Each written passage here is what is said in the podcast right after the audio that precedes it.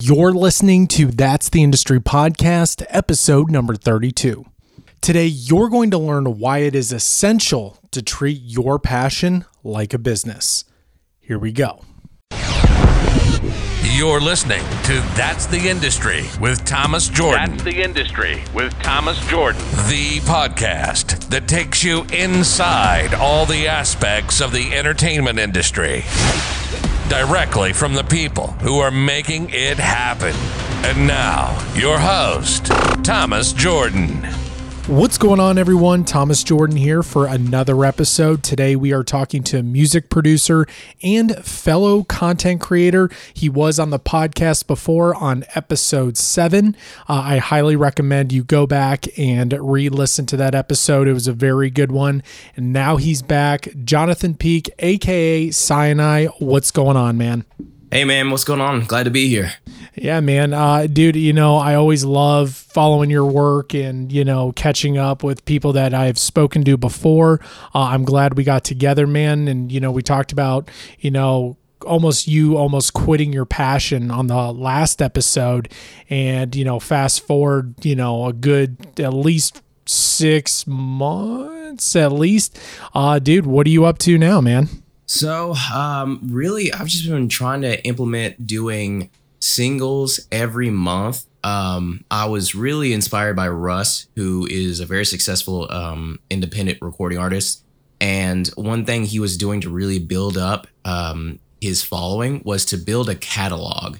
Um, so that when someone went to his music and really liked it, he had something, you know, there. He had a portfolio. He had plenty of music there for someone to listen to. It wasn't like a, oh, you know, I like this song. Let me see what he has, and it's just that one song. Um, so Russ really talks to artists about being, uh, making sure you have a catalog ready, so that way when someone listens to your music, they will go to your page and they'll see everything else you have. So he really talks about make sure you're dropping a single. I mean, he, he said that he dropped a single every week, um, which is, is a lot. It's definitely a lot. I don't think I could keep up with that. So what I did is like, let me try to drop one a month. That way it gives me, you know, a month to promote it and market it. Uh, so that's what I've been doing these past few months, man, is just dropping a single every month, uh, just listening to what people think, their feedback, and then just tweaking everything and just getting the next one to drop and just trying to build that catalog while I'm also trying to build up my fan base as well.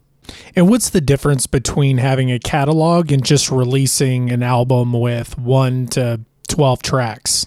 So the big thing is you really have to play it the best way possible when you're trying to build your name. Um, so I've done a little bit of everything. I've dropped EP, I've dropped an album, I've dropped a single every month.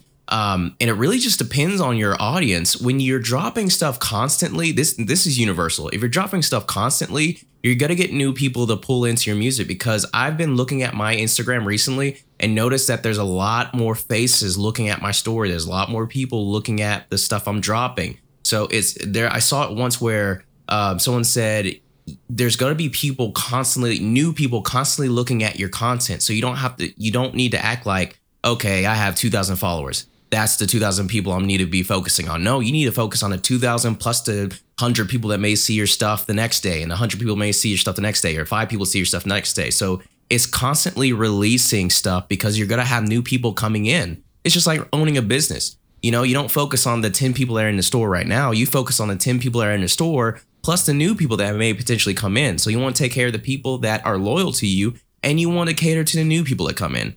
So I think dropping stuff constantly definitely works better than dropping like an album uh, once every blue moon. Now, if you have a really big following and you're building that potential and you have a really big fan base, then I think that's when dropping an album is is going to be imperative because you have a lot of people looking at you, you have a fan base, so you have that following of people that are ready for that album to drop. Uh, but I think when you're first starting out and building that fan base, it's very imperative that you constantly drop new music because, like I said, you're gonna have new people coming in uh, constantly. It's just like treating it like a business. No, I totally agree. And a lot of people say, you know, content is king and consistency is queen. Um, and like I said, I think that's pretty obtainable, man, for what you do and the quality you produce. I Uh, one that. a month. Yeah, man. Um, and I really, I think you've got it narrowed down, man. And like I said, I would rather you put out once one, you know, single a month and it be just straight fire than like oh these handfuls or like I saw what he was doing there you know if you were to do like one a week or whatever. Um but yeah I think I think I think you're on a roll man. I appreciate that man. I'm trying. It, it's a science and like you just you got to figure out what works best with you and you know what works best for someone else might not work best with you. Um so it really just depends on your fan base your following who you're who's paying attention to your stuff and uh I think another part of that is your demographics.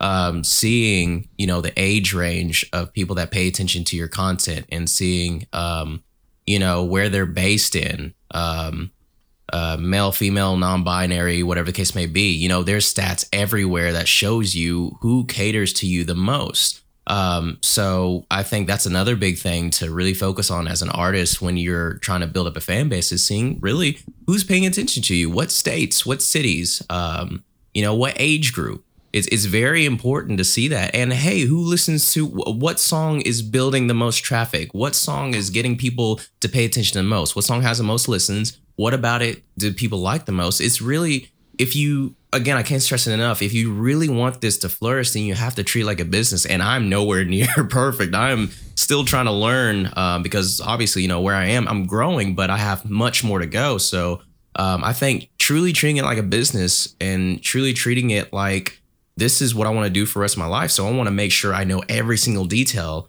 is is very important to get this thing off the ground. And you mentioned how important uh, analytics are why do you think they are so important? Because if you're not paying attention to your analytics and your demographics and your stats, then you're not go- you're not paying attention to what people want. Um, you your following may really love you singing and not so much your rapping. Um, and if you're not paying attention to that, something as small as that, if you're not paying attention to that, like if there's a whole bunch of listens on this one song, of let, us say there's a whole bunch of uh, listens on a handful of songs that you have and you're singing, and then you have the songs where you're rapping and there's not much you know there's not much attention there.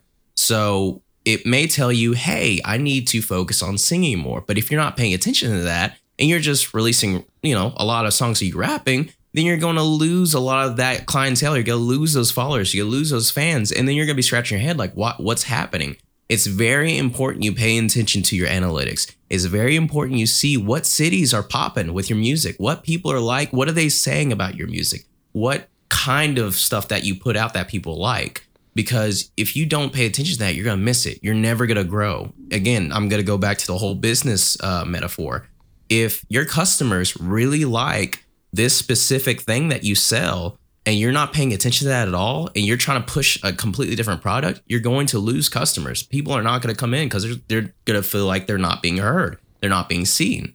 That's the other side of it. If you're not paying attention to your analytics, in a way, your fans, your potential fans are going to feel like they're not being acknowledged by you. They're going to see, oh, this guy's just trying to be like the next blah blah blah, the next this person, next that person. They're just trying to blow up. That's it. that's it.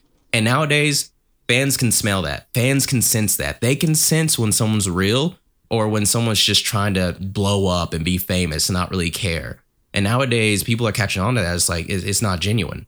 And a lot of artists do that. A lot of artists just crank stuff out without really paying attention, and people will gravitate away from that. People pull away from them from that and gravitate towards someone that's more real.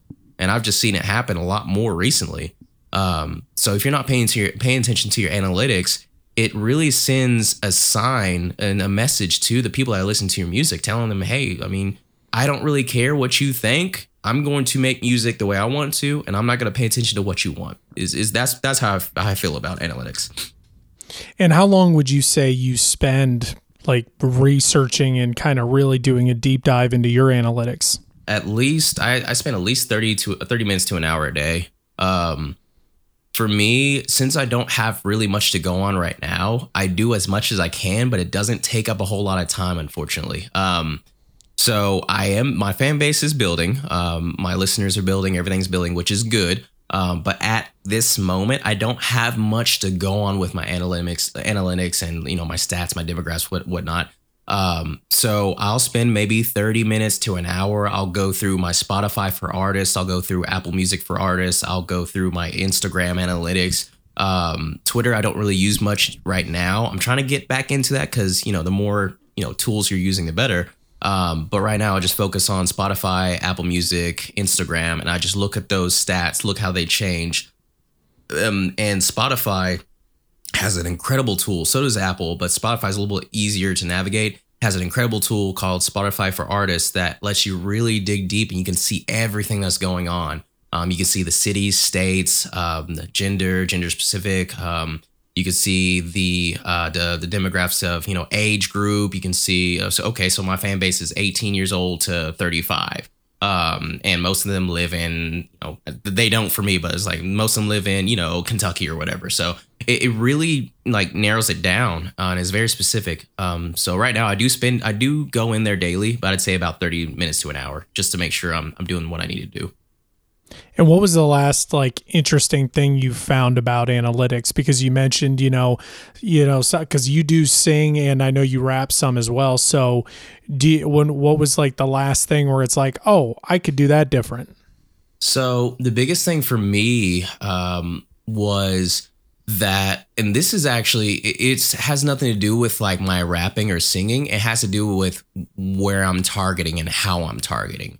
Mm-hmm. So my whole thing, this has been for years, is like that I have to blow up in my city. That was the thing for me is like this this belief, and it's a huge myth that a lot of artists but like really just feed into is that I have to blow up in my city first before I spread out and before I actually catch fire everywhere else, which where that's completely not true, especially now with how this work, how social media works I mean, most artists, they get discovered by someone in a completely different state or city than them. So whenever I was looking into my analytics, I learned when I, the, probably the first few times I looked into it, I learned, wow, like most of my fan base is not Knoxville. Most of my fan base is spread out. A lot of them are in Atlanta, New York, California, um, other random, a lot of random small cities, uh, even Salt Lake, you know, Salt Lake City. There's a lot of places that my fan base is in. And I did the math one day, I added it all up. And the majority of my fan base, I'd say 60% of my fan base is not in Knoxville. So that was like a big whoa moment for me. It was like, okay, like I've been trying to focus on the city and trying to reach out to the people that live in the city when most of the people that listen to my stuff they're not even here they're in different cities different continents different countries like i have people in japan listening to my stuff so it was like I need to focus more outward. I need to reach out more and spread out and make sure my message goes out and not just so focus it so funneled, like so in my city, because most of the people that listen to my music aren't even here. So that was the big whoa moment for me. That was like the big like light bulb went off. Like, oh my gosh, like I need to really like make sure this stuff is getting out there and I'm focusing outward, not inward. Yeah, because a lot of people try to be the mayor of their own city, basically. So mm-hmm. yeah, that's got to yeah, that's that's really interesting, man. Mm-hmm. Hmm. It opens your eyes. Like once you look at like when you really get into it and you look at your analytics, it's just like I had no idea that th- this specific kind of group and this specific kind of city loves what I do. And I've never met, I, there'd be no chance that I would have ever met them in my life, but they just somehow found my music and they love it. It's, it's crazy to see that when you see support from people that you don't even know like that are in a, like maybe the other side of the planet. It just it opens your eyes to see that okay we live in this day and age now where social media is is ruler ruler of everything and we can reach out to anybody we want to and market anywhere we want to just with our phones. It's crazy. It's crazy. It's a great time to be alive. It's a great time to be doing this. Absolutely yeah, and we you know we kind of talked about leaving LA last time with everything going on. Plus, there's a lot of big podcasters like Joe Rogan and his crew. A lot mm-hmm. of people are leaving LA now, even though you know LA and New York City are like the meccas or whatever for entertainment. But the internet and social media has basically changed the game, and you can literally be anywhere and do whatever you want. Mm-hmm. Absolutely. And you mentioned catering to other states uh, other than Knoxville. Like, how how exactly do you do that? So that is actually a really good question. That's something I've been trying to figure out myself. Um, I think a lot of uh, what I would do and what I've tried to do is I will acknowledge that there's people out there that are in different states and cities that are listening to my music because this actually happened once before.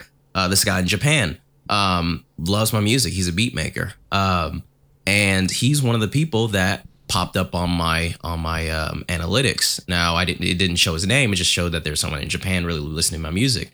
And you know I will screenshot my analytics. I'll put them on there. I'm not scared to to, show that to people. I don't care. Like I want to be as transparent as possible. So I'll screenshot my analytics. I'll put them on my story. It's like, man, Japan, like, I don't know who you are out there, but thank you. Thank you for supporting my music. And he sent me a message like, yeah, man, that was me. Like, I rock with your stuff. Like, I love your stuff. And I was like, that's really cool that he saw that and, you know, wanted to tell me, hey, you know, it's it's me. It's me. I'm, I'm the one who's doing that. Like, I love your music. I want to keep supporting it. So I think sometimes it might be hard to specifically pinpoint somebody. But if you have, like, let's say you have Atlanta, it's like loving your music. I would just, you know, hashtag Atlanta, tag Atlanta, tag the city, you know, try to make sure that Atlanta knows that you're ta- talking about them. It's like, hey, Atlanta, thank you for rocking with this latest single. Like, I appreciate it. I appreciate you going on your way and, you know, and, and listening to it and building up this, this, uh, this song. Like, thank you. So, I think if you're able to, um, just shouting out the city, hashtags, um, tagging the city if they have an Instagram profile, um, and if there's someone specific, you know, and you know that they're listening to your music in a different state, you know, tag them in. It's like, hey man, like want to give a shout out to blah blah and from you know Salt Lake City. You have never met me in your life, but you listen to my music and you rock it out, and I see you recording it on your Instagram stories. Thank you for doing this. Um, I think just really going out of your way to let people know that yo, like I know you're listening to my stuff and I appreciate that. Like you I didn't have to sell you on it. You just found it and you're rocking it out and I want to let you know whether it's you personally or the city that I appreciate you. And that's what I want to do a better better job at cuz I've done that a little bit but I haven't really gone into it like like I just said. I haven't really um, shouted out like an actual city or country besides the Japan situation. So I think going out of your way and finding those states and finding those cities and those people and just letting them know, hey, you know, I appreciate you you know, I appreciate you building that relationship. I appreciate you for taking the time out of your day to listen to what I have. And I think that goes back to what you said earlier about nurturing your followers and nurturing your fans. Mm-hmm. Yeah, it, I mean, it's just a, it's just, it's a business structure, and you got, it's a family structure. Like you got to take care of the people that get you to that point. It's like so many people like they don't pay attention to that and they never grow. But then you see the artists that blow up and they never forget, like, yo, like I want to shout out like the people that got me here. Like whether it's a city that blew you up or a manager that busted their tail to get you to where you are, like you gotta focus on the people that were there in the beginning and the people that pour into you and just pop up out of nowhere and continue to pour into you. Like, look, I have no idea who this guy is, but I love his music. I'm going to support it. Like those people are important, every single one of them. Because when you get to that big stage, when I get to that big stage and I see all those people, it's because of the people right now that are pouring into me. So you just gotta you gotta nurture those relationships from beginning to end. No, I completely agree, man. Um, and it's so interesting because you mentioned, you know, how it's crazy when, you know, you get a follower or a listener from a different state or in your case, a different country, and they reach out to you and say something. I feel like, you know, because I'm, you know, you have your fan base or you're like your friends and family who are always supporting you, but it happens to me sometimes, and I know it's got to happen to you probably more often. But is isn't it crazy how good it feels when people just reach out and give you just that like pat on the back of like not approval but just being like dude this this is solid. Oh yeah. Oh yeah. I mean affirmation for me eh, i think that's one of my top love languages is words of affirmation. So um i i never really had a lot of that growing up. So especially now when i get that when it comes to something that i i love what i do and i'm already like you know, self conscious about it because I'm not like there yet. You know what I mean? Like I'm trying to build up my fan base and I'm trying to build my name. So it's like any little bit of someone telling you, hey, you're doing a good job is just like it, it skyrockets me. And I got to remind myself that I got to take every compliment and every negative criticism with a grain of salt um, and not let your career be based off that. That's something Gary Vee uh, said. Um, he lets positive comments, negative comments. It just, it just, it, there's a, there's a space for both of them because he doesn't let it fuel, you know, everything he does. Because if you have 20 good comments and then one bad comment, you'll focus on that bad comment. So, uh, but going back to that affirmation, like I love it, man. It, it's it's hard for me to control it. Like I listen to Gary Vee, he's like I gotta you know balance it out. But man, if someone tells me I, they, they love my music, like I lose it. Like I'm just I start I, I'm excited, I'm happy. It just it my whole day just gets better. It just does because I came from a place where I was making music and people wouldn't even acknowledge it, no matter how much I was begging and saying so much about it. Like, yo, I like listen to the song, listen to the song, please listen to the song. And no one would listen to it. And some people would laugh at it. Now to where I am now, where I make music and people are like, yo, man, I really like this. Yo, this sounds good. Man, like I love this song. Like it it surges through my body. Like it's it's uh it's an incredible feeling. And I, I love it and I and I, I appreciate it and I'm very humble about how I take it, but it does feel good. It it gives me the energy I need to keep going. Honestly, at this point in my life, with everything going on, like when I get those good comments, it reinforces me. It, it kind of centers me back to, okay, this is why I'm doing this. This is why I'm doing this. I'm almost there. I just gotta keep going because I'm at, I'm getting recognized now, and I'm on the right track because of what people are saying and how people are sharing my music. Like I'm on the right track. I just gotta keep going. In our previous episode, we spoke about you know how you almost gave up and you almost stopped music completely. Um, how does it feel that knowing that you didn't quit and you just kept on going? Man, it's I it's weird. It's like in my head, I knew that I wanted to be done. And when I made that album Endgame, that's literally why I named it Endgame. And ironically, Avengers Endgame came out like a month after, but I literally named it Endgame because this was the end. I was like, I'm either gonna drop this and no one's gonna pay attention to it and it's just gonna fall off the face of the earth and so will my career and I'll just be done.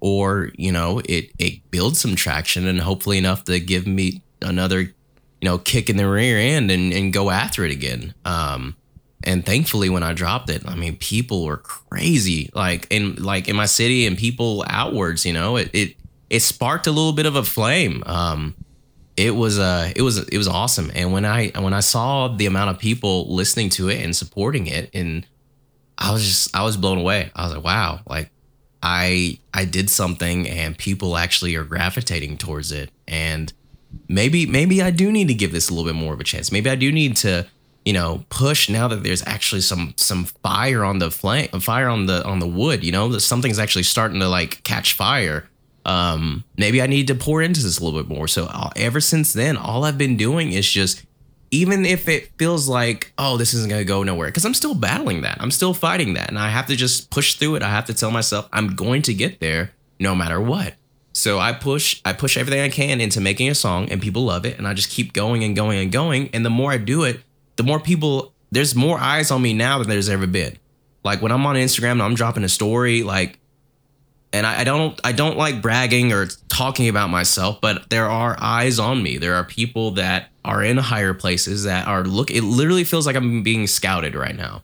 That's what it feels like. So I'm like, okay, what what do I need to do to like make sure I keep this fire going and I get the fire bigger and bigger and bigger because now I have like verified accounts like eyeballing me constantly. It's like that's a good sign. So I just no matter how I feel, I need to keep pressing in because I feel like I'm right there. Like I'm literally right there. I just got to keep pressing in.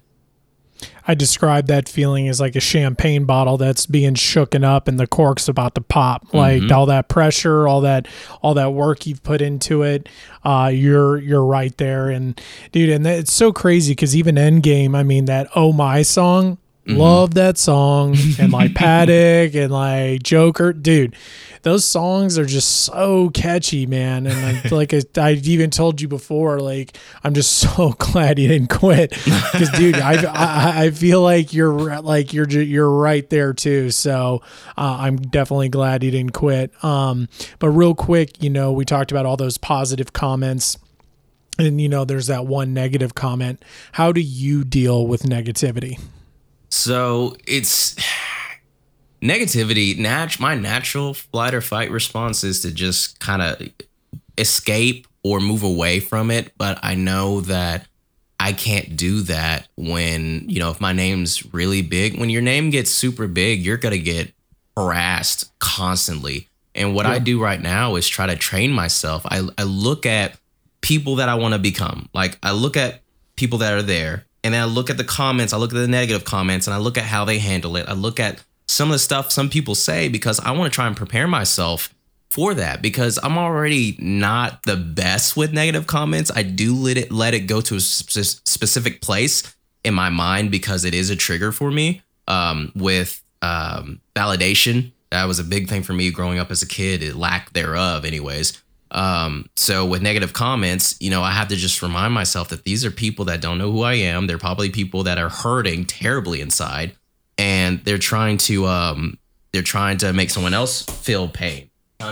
They're trying to make someone else feel like they're not they they that they're not good enough because they don't feel good enough inside. So um, there have been times where I, I I'd see a comment. I haven't had one in a while, but I've seen a comment where it's like criticism, unwarranted criticism, and I have to figure out how to either not respond to that and just let it be, or respond to it. I learned that a lot of times you either don't respond to it or you respond to it love.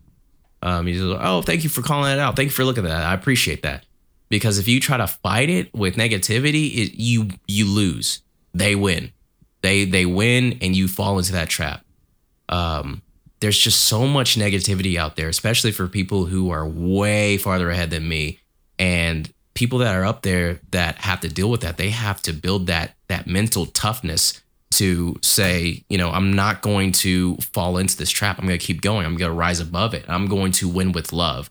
So that's my thing. I, I need. I've been trying to learn how do I win with love because the last time I got a negative comment, it really it did kind of it hit me a certain way, it was uh I'm trying to remember that so the comment basically was saying you know like it was a meme page and I was and I left a comment on there like jokingly and then I someone responded to me after looking at my profile talking about I had no followers a failed music career blah blah and I was like at first I was like well, who is who is this? Like who is like bro, who are you like coming on my profile and talking like and then I had to like stop stop.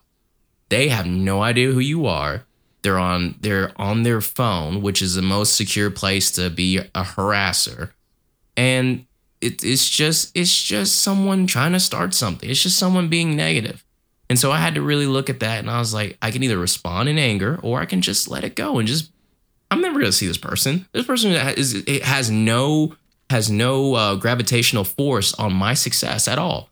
So I'm not gonna let it affect me. So I just deleted the comment and went about my day. So but yeah, I mean, I still got a lot of work to do with that, but I got to build that mental toughness and, and that tenacity to either not respond or respond in love.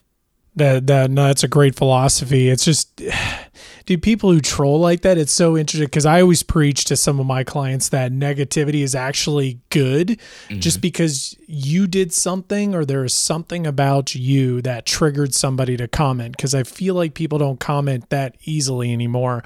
So I feel like sometimes you're on the right track. Now, with this, it just sounded like somebody was just being a troll. And it's yeah. something I have to work on too because, like, I'm just super sarcastic.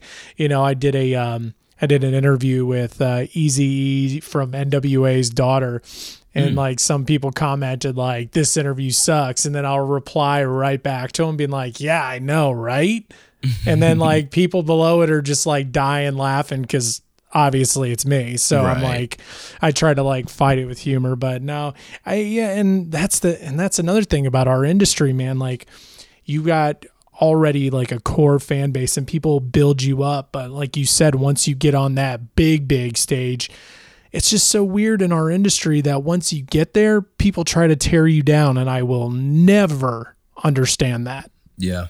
Yeah. I mean, people are, whenever I heard it from Gary Vee, how he said people are negative because they're hurting inside, I had to really understand that. I had to because there have been times where, you know, against my moral compass, I would be irate. I would be irritated. I would say something that I shouldn't say. And that doesn't define my character. It does define that I'm hurting inside. It does show that I that I have pain inside. Cause I was like, why would I say something like that? Why would I think think this way? Why would I be negative when all I want to do is be positive? When all I preach is being positive? Like, why would I do that? And it's because I'm hurting inside. I have pain inside. And for a split second, I want to get that out of my system the wrong way and throw it on someone else. And I think that's just the the big the big like you said the philosophy of it. I think that's the big philosophy of people that are negative. It's people are negative because they're hurting so badly inside that there's no more room for it to fester inside so it goes outward. And people want other people to feel their pain. People want other people to suffer because they're suffering. They're in this world where they feel like my life is so bad and so terrible, or I, dealt with this, and or my dad wasn't there, or this and that, and they take that energy and justify, okay, if I'm feeling like this, and if my world is this bad, then I want everybody else to feel like I feel that way. I don't feel alone. And I think that's where a lot of bullying come from comes from. I think that's where uh, these negative comments, these uh, the trolls, the people that say, "Oh, this interview sucks" or "This song sucks" or blah blah blah for no reason whatsoever. If you have ten thousand people saying the song's great, you that one person says, "Oh man, this is garbage," it's like your immediate reaction is like, "Well, screw this guy." But then it's just like, how bad is your life, and how bad, how little do you think of yourself? to where you will go against all odds to go on someone's post and do something like that. It's like someone is hurting tremendously and it does not justify their actions, it does not. But it it opens the door for understanding why. And they they need help or they need to seek therapy or they need to learn how to love. I mean all of us, me me included. I'll catch myself going off and being mad and I'm like it's because I'm hurting inside and I'm trying to let it get out. So do you think that learning to deal with neg- negativity is a skill? Yeah, and it yes, and it takes it takes it can vary, but the majority of the time it takes a long time to be able to learn how to redistribute that that negativity, um, that ang- because that negativity it's it's a root and it stems from anger, sadness, abandonment, or jealousy. Is all these different things that are negative festering into that one vague word, negative, negativity, because it stems from so many different things. And depending on the severity and how long you've dealt with it, it can take months, years, decades to really heal from that. It, it's a long process. And I am currently healing from that myself because I've had a lot of things happen in my life where I haven't necessarily healed from it. And I thought I did. I just calloused over that pain, which is what a lot of people do. They think they healed, but really you just callous over it. So then something happens and it, it comes out. You're like, wait a second, I thought I healed from this. No, you just covered it up with you know your personality, or you covered it up with money, you covered it up with friends, you covered it up with your new job, or whatever the case may be. So it, it's definitely it's a skill set, but it's also just a behavioral part of you that you have to develop. Um, and I think it, it's crucial. A lot of people don't do what's necessary to heal um, because it's hard. It's super hard. I mean, you may have to take medication. You may have to see a doctor. I mean, it, it's hard. So, I mean, I don't blame people that don't do it because I didn't do it for a while, but it, it does, it is a practice and it takes a while and you have to develop it. Yeah, what I've noticed is, you know, I listen to a lot of podcasts and, you know, follow the entertainment industry pretty pretty closely and i've even noticed like it's good to you know i see celebrities like you know poking fun at themselves but you know you hear them talk on their podcast i think they're still dealing you know we were talking about how this is kind of a skill but it's just like i feel like it almost doesn't stop because once you know we develop that skill at this level you know and now what happened then you've got to really develop another you know another level of skill at that level because like you said people get harassed. I mean the you've got so many social platforms and people light you up for blinking the wrong way. Mm-hmm. you gotta walk on eggshells nowadays man. Like you gotta be very careful you gotta you either have to be that person on social media that is accepted by everybody and you have to kind of play the puppet of just being pleasable to everyone which is impossible but people manage to do it still um, or you have to just be yourself and be who you are and let everyone know, hey, I love and appreciate everybody, but this is me, this is my personality, and some a lot of people are not gonna like it, and that's okay. Like that's okay if you don't like that I do this or like that I do that or like that my uh you might like that my layups are good, but my three point shots suck. Like whatever. Like I'm gonna be me and I'm not gonna lash out in anger. It's just you're right, man. Like there's a lot of avenues where people can be that negativity is, and it's just going to grow because social media is not going away. It's definitely not going away. If anything, it's going to build and build and build. So there's going to be more and more avenues for people to throw hate and to be negative. Um, so you just have to, for everybody that listens to this, you have to get to a point where you have to be okay with yourself and okay and understand that no matter what you do, you cannot please everybody. So you just have to do your best at being yourself accepting everyone and doing everything you can to be your best self. and you talk about walking that fine line when it comes to creating, you know, your music and your content. How has that affected you as a creator? It's opened my eyes really to understand like there's a lot of there's a lot of different stories and backgrounds for people. Um, and the more that um, the more that life changes and people that have been oppressed are freed um, and rights that are enabled that allow more people to do more things and allow more freedoms for people and it shines light on a lot of things that have happened. Um, it makes for stories. It makes for you know okay this is happening. I need to use my platform and speak on this because i believe in freedom and peace for everyone. I believe in acceptance for everyone so I had no idea that this specific thing was happening, but now that I know, I'm going to speak on it. I think it just it opens the door for you know using your platform to be a voice. Um, because right now with everything happening, especially this year, I mean, people are hurting. Um, a lot of people are hurting are hurting, and I think as a creative, it's our responsibility to acknowledge that hurt and speak on it. I believe it's our responsibility to listen and learn. Even if we don't know what we need to know about a topic, at least listen and learn. And if we don't talk about it in our songs or interviews or whatnot, at least we're letting people know, hey, I'm listening. I might be silent, but I'm listening and I'm learning and I'm educating myself. Um, and if you're at a point where you can speak on it, then you know, speak on it and speak a message, and hopefully it helps people and shines light. Um, but yeah, I think nowadays with everything going on, it is our responsibility as creatives to listen, learn, educate ourselves. And if we feel appointed to speak on it, then we need to speak on it.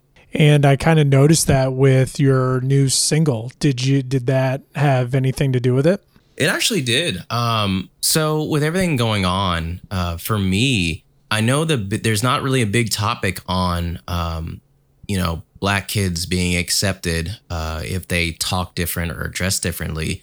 Um, but it was a huge topic when I was younger in the early 2000s. Um, it was a it was a big topic that I never really knew how to how to deal with. I just was always like I thought that there was something wrong with me. I thought that I was I was um, a mistake.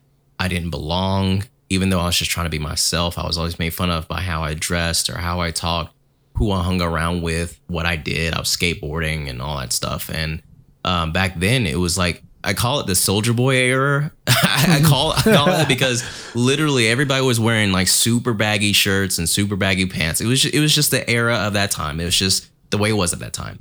But during that time, it was like if you were black, like and you were dressing differently and you were wearing clothes that like that were tight or that fit you, skinny jeans, whatever, you were just you were crucified. You just were like you were made fun of constantly, and I was the butt end of that. I was just I was, you know, just mocked constantly. Um, and I never really understood why. And whenever I first started, whenever I first made music, I made an acoustic song as my first ever song. It was my my band name way back. It was called Heroes Ill. It was stupid, I know, but it was back when I was starting out, and I made a song that's called So Different. And the song was basically it was like White Vans. It's like why is he so different? You know, that's what I thought all this time. No one really accepts me, and I don't understand why. Why doesn't my fellow black brothers and sisters accept me? Why is this happening? So it was the very beginning of my music career, and I didn't really know how to write or compose, but I took those feelings and I put it down on paper and I made a song. So fast forward now, you know, I still I thought about it with everything going on. I thought about it. I was like, I want to make a new song about this, but I want to make it you know, with today's time, but I still want to explain, like, you know, that was something that was going on back when I was younger, and I want to revisit that and shine light on it. So that's why I made the song, and uh, I just pulled everything I could from my heart to make it, and it just happened to turn out really well. No, no, that I keep telling you that hook. I was just like, woo, that was uh, that, that was good, man. But real, I'll go back to that in just a second. But are you talking about when you were talking about like baggy jeans and baggy shirts? Were you talking about like JNCOs back in the day? Oh yeah, man, absolutely. Like, dude, like that, and uh, oh god, Sean Paul Wall, I think. Sean, oh. there, Sean John. There's a clothing company that was just like really really big clothes. I think is that Burlington Coat Factory and like you could go there and get it. Is I think it's oh man, I wish I remembered, but is it Fubu? The Fubu was one of them. Yes, Fubu was one of Yeah. them. Yes, yes. Uh, Um, and like Tommy Hilfiger and yeah. Nautica, they all they all hopped on board with that. But yeah, um, what was I gonna say? Yeah, with the baggy pants with the JNCOs, there was a brand called Pipes. I think Yeah. that was like the cool thing, and you know, I don't know, man. it was yeah.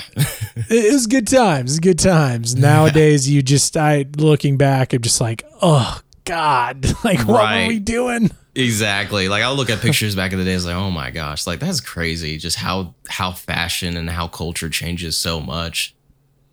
Yeah, and then I can't. It's going to be interesting to look back at because now skinny jeans are in. Right. you know um so it, it'll be interesting to you know flash forward we think we're looking good and then you know the next trend hits and we're like you know could we get any more tighter with those jeans Right. uh so but uh but yeah i don't want to steer away from your new single it's called white vans and uh w- for those who haven't listened to it yet you know what is it about So the song basically embodies, um, like I was saying earlier, just kind of like my story with when I was younger.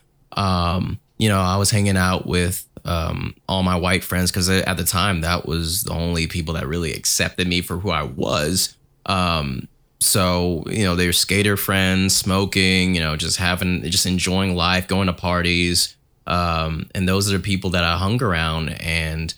I was the, the question is like, how are you gonna call me white? Because I was always called white, and I and it it messed with me mentally because I was like, why am I being called white when I'm clearly black? Like I don't get it. And then I understood like, oh, it's it's slang because you know we're we're messing with you because you're acting white, you talk white, you dress white, which a lot of that stuff now is being kind of abolished. Like everyone is cool to be who they are. Like I'm way more accepted now than what I was back then um because it was just it was just kind of like that that prejudice mental mindset is like oh you're black but you're gonna be like on their team. You know what i mean? It's just like that's that's just kind of how it sounded. Is like why are you gonna be black but you're gonna be supporting quote unquote them and acting like them speaking like them like you're betraying who you are? Like i've i was told that. I was called very you know very rude things and it was a hard time growing up and i just remember the only people that really accepted me were those white kids that skateboarded got high you know just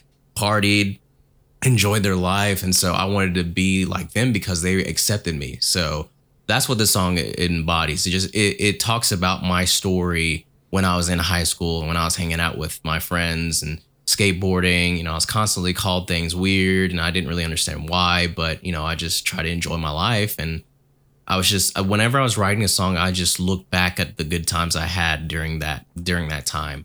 Um, that's what I say. It was it was the life, man. We was flying on them kites, you know, like there's no strife with us. We were living on nine, like we were living on cloud nine. Like everything was good, everything was chill. Like we had a great time together. Um, so that that that's pretty much what the song talks about. Do you think the things that you went through as a kid and you know what you're kind of going through now even though like i can't even imagine what that would be like um it sounds terrible uh but you know obviously like we've talked a couple times you're super chill and all that stuff but do you think it has shaped everything that's happened to you do you think it has shaped you into what you've become today Oh, 100%. Um, man, it, it feels like a blink of an eye. Um, all those years, it just, it seems like it just went so quick. But when I was going through them, it felt like the days were 36 hours. Like it just, those days were just so long. And there were many times where I tried to be like, uh, you know, all the other black kids that way I'd be left alone. Um, and it just, it never felt right because I felt like I was trying to be something that I wasn't. I was trying to be something just so I could be left alone. Like that was my big thing when I was a kid. I just wanted to be left alone because when I tried to fit in, when I tried to be cool with people, like I was made fun of, I was bullied, I had food thrown at me, like just just cause like I was different. So um, I spent a lot of my time, you know, just wanting to be alone and wanting to avoid any kind of conflict. And no matter what, like even if I spent the whole day trying to ignore people, like people would come to me, like conflict would just come to me. Um, so it just kind of it shaped a lot of who I am now because I learned very quickly that it didn't matter if I tried to be like people and be the people everybody wanted or I try to be myself. There's always going to be someone that's going to make fun of you or call you out. There's always going to be someone that wants to pick on you and be the bully. there's always going to be someone that will spot something that they don't like about you, no matter how much you try to be the thing that everybody wants. So I learned that very quickly, and I just decided to be myself. Um, and just hey, you know, people are gonna make fun of me if I'm trying to be like everyone. People are gonna make fun of me if I'm trying to be myself. So I'm just gonna work on me. I'm going to focus on me. I nearly failed. I nearly didn't graduate from high school because I spent all the years in high school learning how to be more sociable, learning how to appreciate who I was, learning how to be friendlier, learning how to talk to people. I spent so much time trying to work on myself that my grades suffered tremendously and I barely graduated. I graduated with a 2.1, like the cusp of graduation, graduating. I, I graduated. Um, but yeah, I spent a lot of years just trying to understand myself and learn who I was and appreciate myself and and accept myself. Not worry about other people's acceptance, but accept myself. And it's still a journey. I'm still going on it, but I'm much farther along than I was. And thank I'm thankful for those things happening because you know the song White Vans wouldn't exist if everything was just hunky dory and like life was great and I was and I everyone loved me.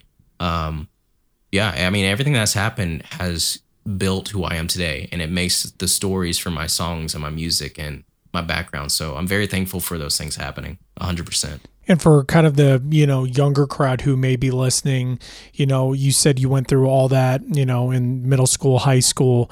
Um, how did exactly did you get through it? Oh man, through a praying mother.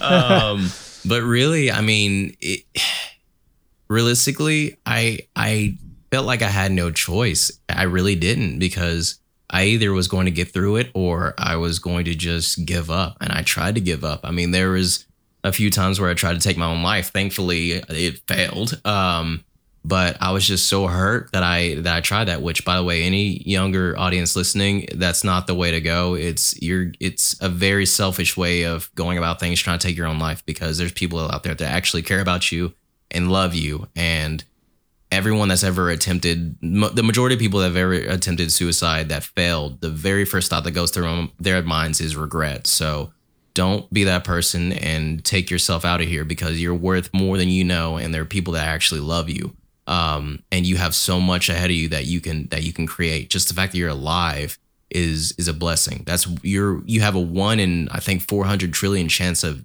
being born as a human so i mean that's the biggest blessing is life. And even though it might suck or it might not be ideal, it might not be the way you want, I promise you it gets better and I promise you it it's worth it. You just have to put yourself first and believe in yourself.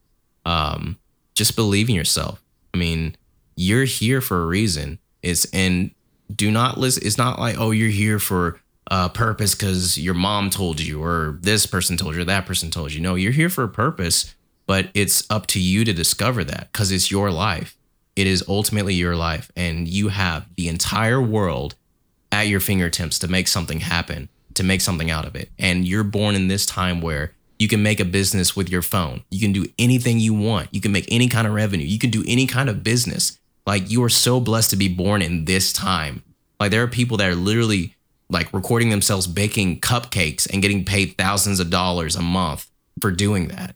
Like you are in such a great time to take whatever it is that you love because you love something.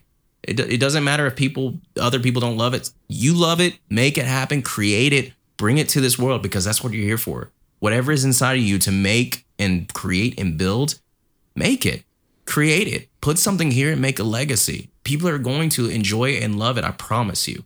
Um, that's what I would tell people. And how I got through mine is just creating. I didn't have the resources that people have today. I just had my busted laptop and Fruity Loops at the time. It was, it's called FL Studio now, but it was called Fruity Loops back then. And all I did was just sit in my room and record.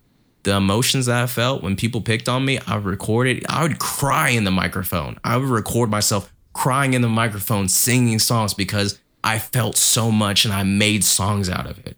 So no matter what's happening, create. You know, I, that's what got me through it is just creating, locking myself in my room by myself and creating.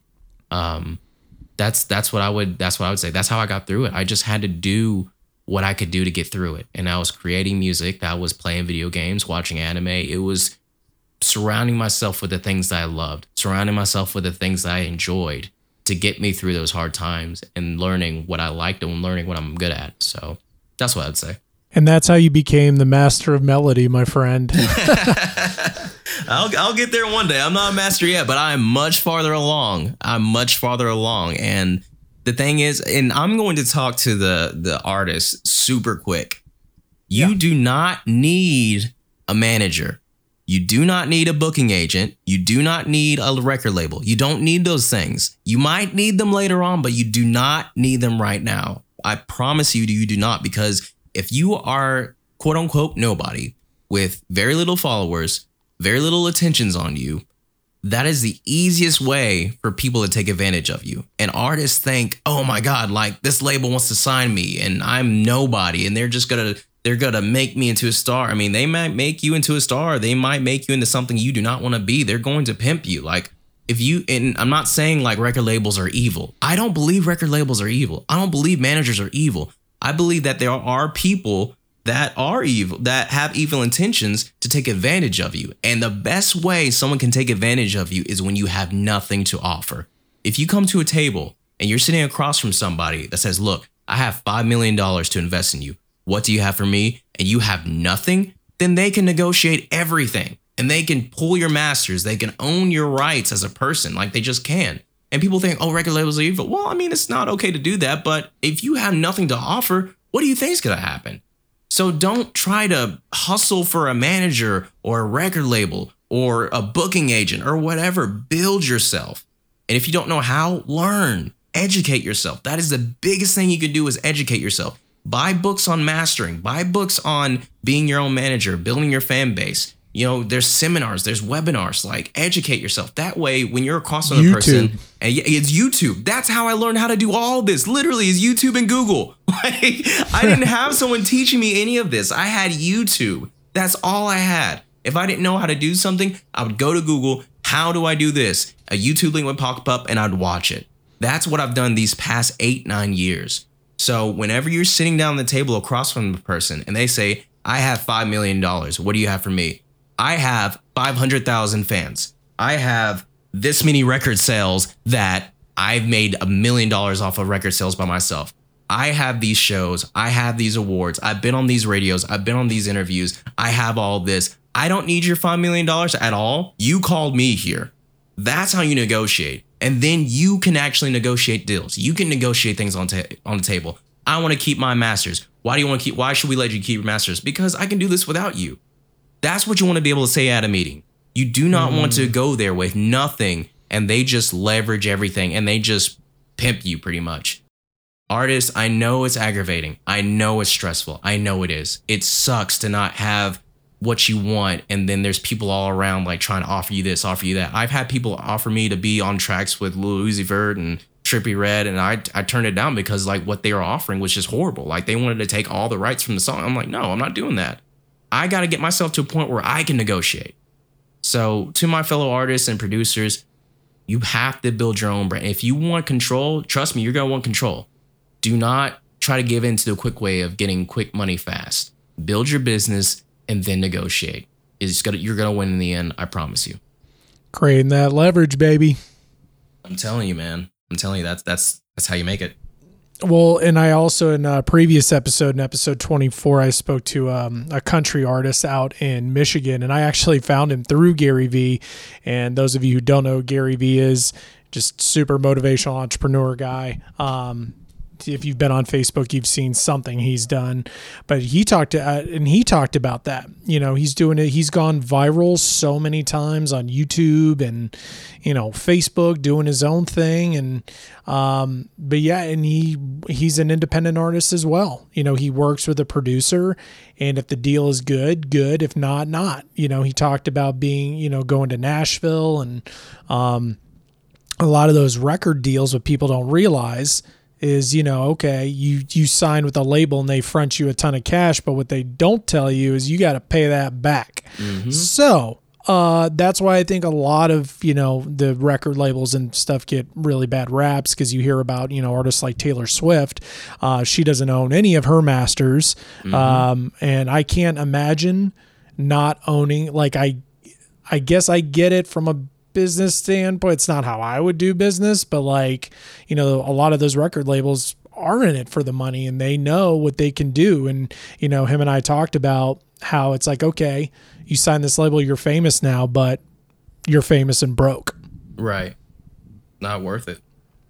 It is not worth it at all. I mean, if uh who said it? Chance the Rapper, he said is like masters are gonna be how you feed your family and your family's family. Like that's how you leave a legacy.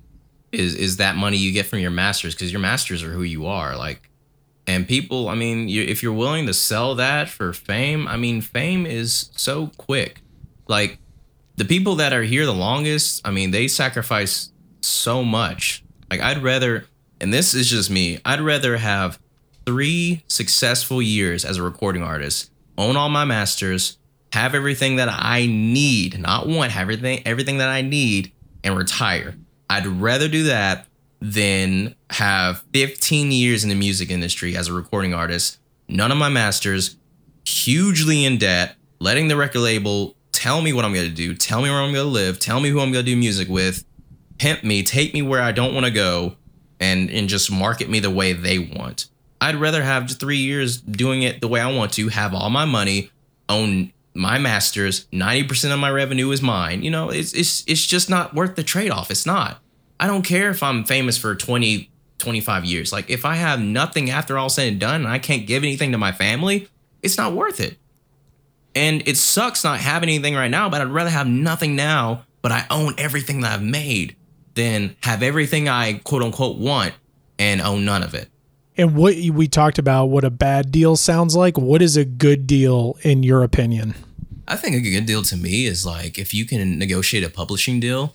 Uh, I think that's that's ideally what I would want.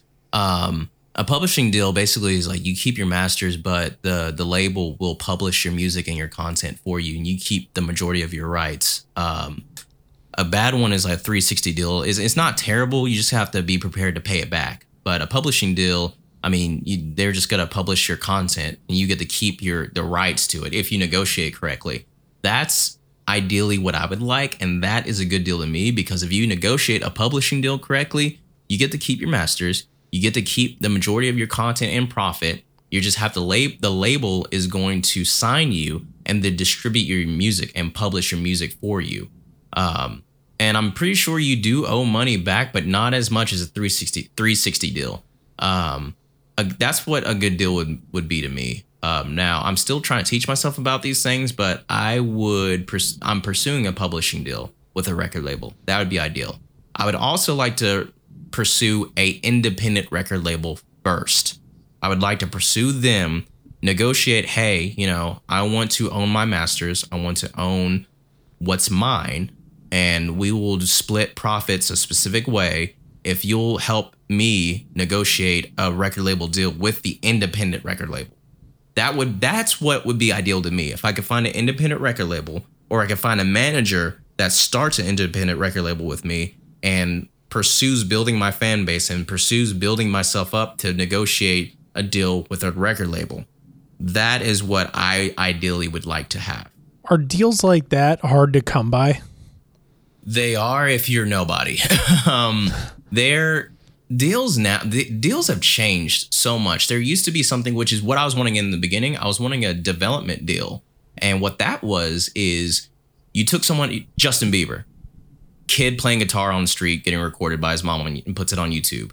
Um, Scooter Scooter Braun, I think is his name. Scooter Braun Yep. discovers him, signs him, and develops him takes you in a developmental deal is basically like, look, we're going to sign you to this label, but we know that you have a lot to work on. So we're going to sign you to this label and we're going to build you. We're going to develop you and build you and improve. Okay, you're singing, you're going to be singer. So we're going to improve on your singing. Okay, you need to learn how to write. We're going to improve on your songwriting, your image. We're going to build you and spend the money to build you into this artist that's going to rake in millions for us. But we're going to spend money on you first and build you and then then then showcase you to the world and then you know we make money. That wasn't a bad plan. It wasn't a bad deal because you're getting signed to the label and they're going to take care of you. They're going to build you into the artist that you that you want to become. And you're going to become the artist that's going to build in that bring in that revenue. That does not really exist anymore. Um, most deals now are 360 deals. That's just the majority of them are 360s where look, like, hey, we like you. We want to sign you. Your masters are not going to be yours at all. Don't even try and negotiate them. We're going to give you, uh, we're going to sign you to a $3 million deal. We're going to give you a $200,000 advance. That's money. That's your money to do whatever you want. And you're immediately in $3.2 million of debt. That's how 360 deals starts. Like, and it's up to you to recoup that money. But you don't realize while you're trying to recoup that money, if you want to take a trip to Fiji to shoot a, a music video, that's more money that's going into your debt pool. So you're just constantly building more debt while trying to get out of it. Now, some people get out of it, like uh, Lil Yachty. He is someone that signed a 360 deal and immediately recouped it and immediately paid it back. Like, boom, just like that. And that's good. He not only paid it back, but made more money, got endorsement deals with Target and all these other people. Um, so he's one of the very few that got signed to a 360 and recouped it, and he's in the clear now. Um, but yeah, a lot of deals nowadays are 360 deals. Publishing deals are very difficult. I think 21 Savage got a publishing deal because um, he signed to an indie label, and then that indie label uh, contracted a deal with a major. So ideally, you'd want to sign to an indie or sign to a manager who's starting an indie, and then get to a point where you can negotiate a deal with a major. That is that to, personally to me, that's ideal if you're trying to go that route. Um, and that's what I want it's just very rare because you have to get you either have to be at a point by yourself, which is extremely rare, to negotiate by yourself, or you need to have a team that can build you and build the group together and then trying to negotiate a deal. That's more likely to happen. And it just seems like even I feel like the juice would be that much more sweeter when you get that type of deal mm-hmm. because you've literally like you could say you you didn't say it was impossible but it's very very difficult but mm-hmm. who says you can't do it? Right. Right. And you get the most reward out of it because you did all that work at the very beginning. You're not it's like dude it's like going to an interview. If you come to an interview with no resume like you're not gonna get hired. Like that's just not happening. But if you go to like let's say you go to this really prestigious company and you are sitting there with an interview and they're like, "Well, what do you have for us? Why should we hire you?" And you have absolutely nothing, dude, you're gonna get kicked out the door. Or they'll be like, "Yeah, we'll hire you. We're gonna hire you for five bucks an hour." It's like, what? You, the, the thing says twenty five bucks. Well, you don't have any experience, so why would we give you more money if you don't have anything that can guarantee us you're going to do your job correctly? That's exactly what it is. It's like why would we give you money as an artist when you have literally nothing to show that you can make this happen? What that that risk is way too high. So what they will do is like, okay, we'll give you three million dollars, but we're giving it to you to give back to us. You we're loaning you that money. We're not give, we're loaning you that money, and we don't care what you have to do. You have to give us that money back. Like you have to give us that money back. Like you don't want to do that. You want to go to that company that you're applying for. It's like, what do you have to show for? So, well, I have all these all these things laid out. I have this resume. I have this cover letter. I have this letter of recommendation from five different people who are prestige. Blah blah. It's like, okay, yeah. Well, the starting rate is 25. Well, I want to negotiate. I want to do 30 because I have all this and, and I have a PhD. Like you want to be able to bring that to the table. That way you can negotiate. Dude, that's powerful stuff, man. And before I forget, uh, you had mentioned legacy before. How important is legacy to you, and what do you want your legacy to be?